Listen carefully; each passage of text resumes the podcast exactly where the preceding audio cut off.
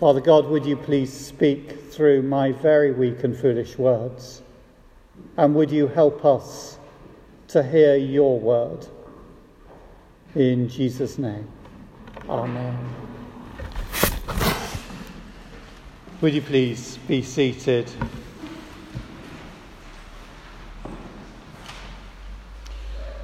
Well, we're remembering and uh, thinking about uh, the Apostle Luke. Luke was a doctor.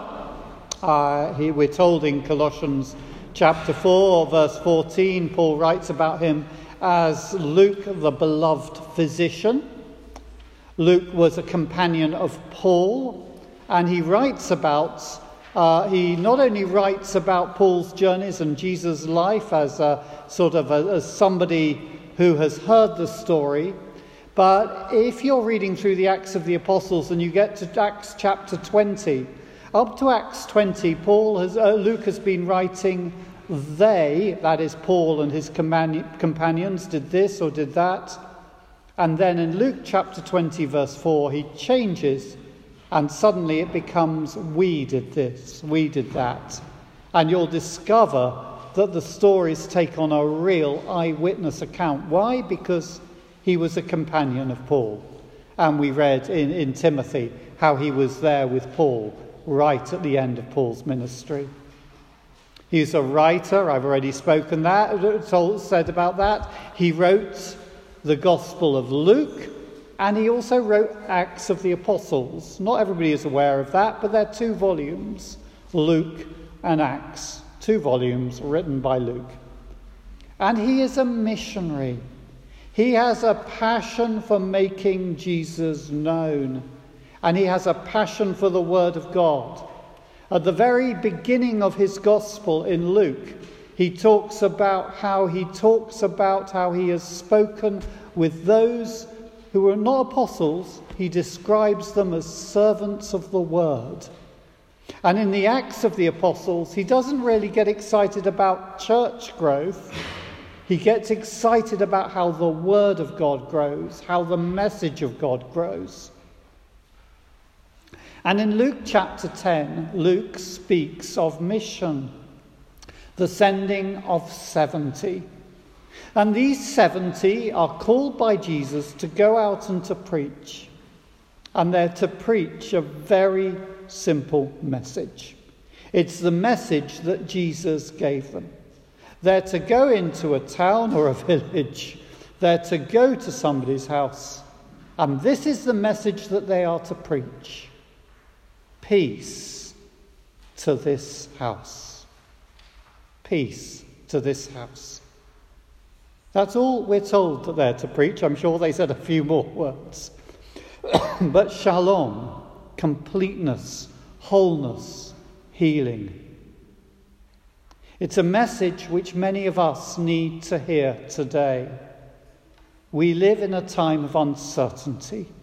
Nobody really knows what is going to happen next. There's deep anxiety. We're anxious about plans. What should we do? What shouldn't we do? We're anxious about those we love. For many of us, those who we love are far away. For, for, for some of you here, you're not able to get to them. And we're anxious. We're anxious about our work and about our income. Will my job survive another lockdown if there is another lockdown? We're anxious about health and the health of those we love and care for. For some, for some, the isolation that they have been in really effectively since the beginning of April because they're in vulnerable categories. For some, it's turning into despair. Uh, and, um, uh, uh, you know, and, and, and we're beginning to think, will I ever, ever be able to see people again? Will life ever get back to normal, whatever that was? And we need to hear that message of the 70. Peace be to you, and peace to your house. Of course, if I just turn up at your house and say, peace be with you, the most that it really means is that I am telling you not to worry because I'm not coming to harm, but I'm coming to bring blessing. But what these messengers are saying is far more than that. The preachers of this message are heralds of the Prince of Peace. Notice that Jesus sends them on ahead of him to go where he is going. They come in peace and they preach peace, and he comes in peace and he preaches peace. That's what the angels declare to the shepherds when he is born, when the Son of God is born on earth. They come to the shepherds and they say, Glory to God in the highest, and peace on earth to those among whom he is well pleased. When Zechariah, when John the Baptist is born, Zechariah, his father, sings a hymn of praise to God. And he speaks about how this child, how Jesus, will lead our, will lead our feet into the paths of peace. Now, we're not talking here about the sort of peace that we get by doing breathing exercises or meditation or by taking medication. Although, of course, all those things are and can be a real, real gift of God for us. But we are speaking of I suppose, a richer kind of peace. Five things. First of all, it's a peace, an objective peace, peace with God. If we welcome the messengers of Jesus who say peace to this house, then we welcome the one who sends them. We welcome him as the one who can give objective peace that we are okay with God. Jesus Christ came to bring peace, to reconcile us to God. We were enemies of God. We had rebelled against God. That's what sin is it's living in a self direction and not in a God direction. We were cut off from God. But Jesus, the Son of God, came from God to us. He died for our sins so that we could know Him as our Lord and our Saviour and our friend, and so that we could know God as our Heavenly Father, so that we could pray, Our Father in heaven. The messengers are telling us that because of Jesus, God's face is turned towards us, not in anger, but in love. So don't think that you need to cower away from God. Don't think that you need to earn God's approval or love. You can't. And that is not the way of peace. Instead, we receive the message of God's peace, of His forgiveness, of His love. Just as those first listeners received the message of peace, they received it as a gift. Secondly, this is a peace as well that includes people. You see, when the messengers say peace to this house, they are being quite literal. When we welcome Jesus, then we're welcoming the one who can bring peace, reconciliation, healing, and blessing to our relationships even our relationships in our families where they've all gone pear shaped. Jesus offers a new way of living. It's a way of living that is based on forgiveness, on the fact that we have all received forgiveness, and therefore we are set free to say sorry and free to forgive. And when we receive the message of peace, that God is looking at us and that God delights in us, in who we are. We're set free from the need to try to prove ourselves or to stand up for our rights or to say, I matter because we do matter. And we begin to realize that there is nothing that can separate us from His love. And we begin to realize that all things work together for the good for those who love Him. And that actually should release us. It should release us into being gentle and gracious. I love that verse where, where Peter says, Always be prepared to share the hope that you have in you but do it with gentleness and respect. Remember, we're told in 1 Corinthians 13 that love is patient and kind. And in Philippians chapter 4, at the end of Philippians 4, where Paul is talking about peace in, in a beautiful, beautiful way, he begins that section by saying, Rejoice in the Lord always. Again, I say rejoice. Let your gentleness be known to everyone. The Lord is near. Why can we be gentle and patient with others? Because God is near to us. God is in control. God is there. And Paul goes on to say then that the peace of God will guard your hearts and minds in Christ Jesus. That objective peace, we have peace with God.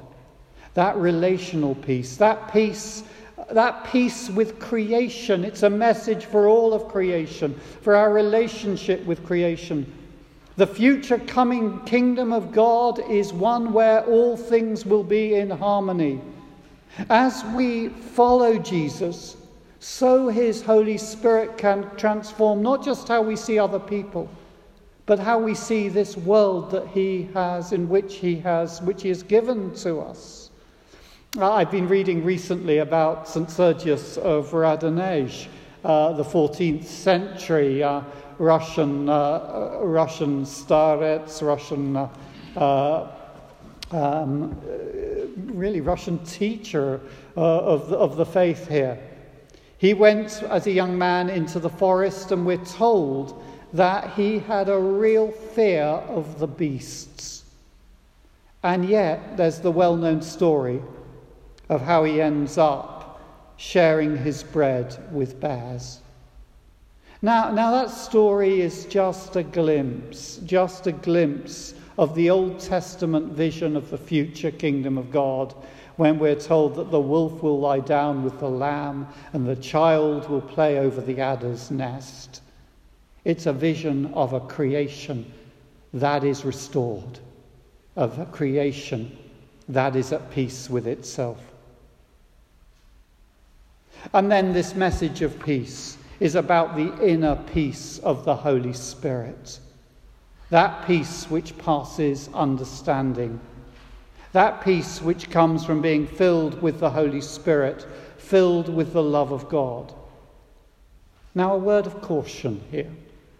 If you are living a fully authentic Christian life, seeking to be obedient to the Lord Jesus, open to his Holy Spirit, receiving his love and his forgiveness as a gift, not trying to earn it, there may well be times when you experience and encounter the peace of God, but certainly not always.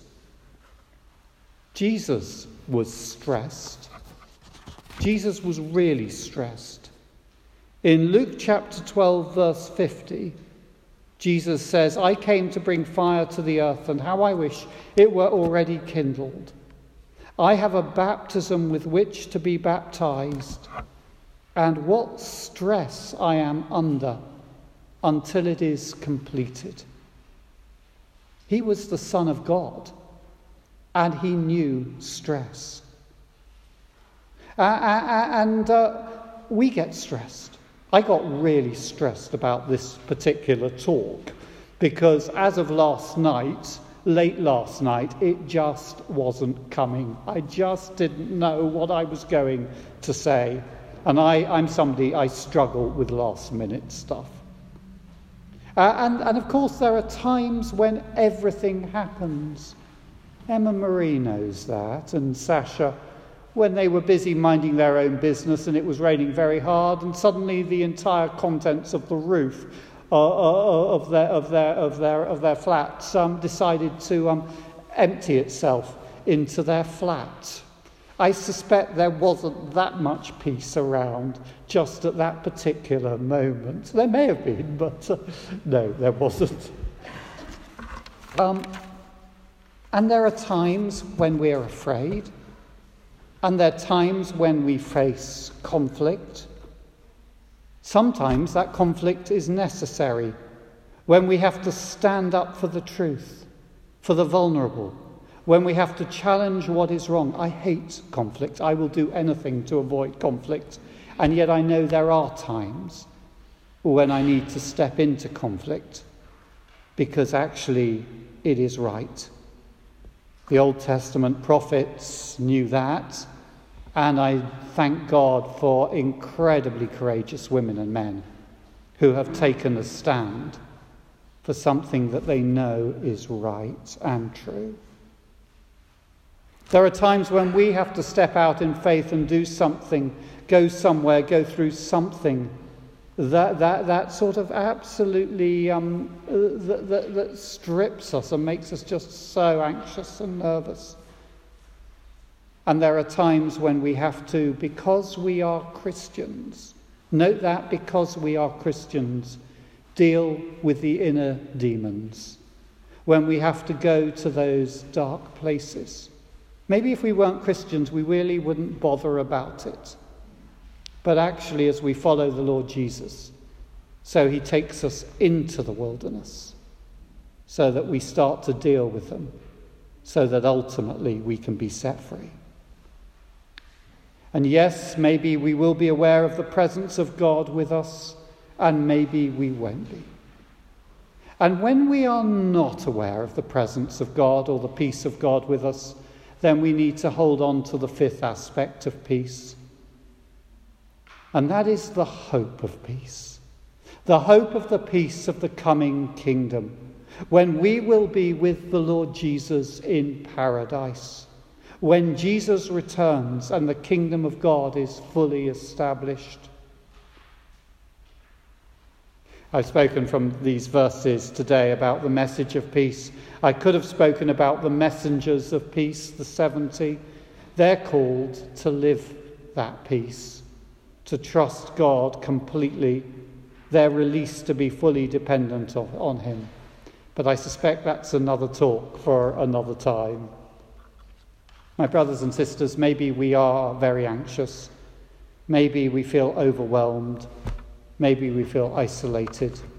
Maybe we feel scared and fearful. Listen to the message today. The 70 come and say, Peace to you and your house. Jesus comes and says, Peace to you. Peace to you and your home. He came and he said, Peace to this world. Hear him say that. You are okay with God. You are okay. If you could see God's face, he is looking at you as he would look at his beloved Son, the Lord Jesus. He is looking at you with a radiant, radiant face you are okay with God. Receive it as a gift. And if, as you welcome the messengers and you welcome Jesus himself, you do not yet experience that inner peace, don't despair. It will come. For the time, hold on. Hold on to the objective peace. The fact that we are at peace with God the fact that his kingdom of peace is coming.